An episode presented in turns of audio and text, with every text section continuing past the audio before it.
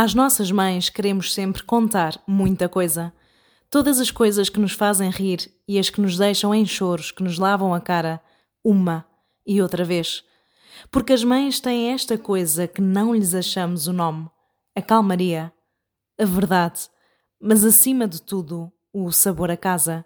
E por muitas coisas que façamos, não há nada melhor que a partilha.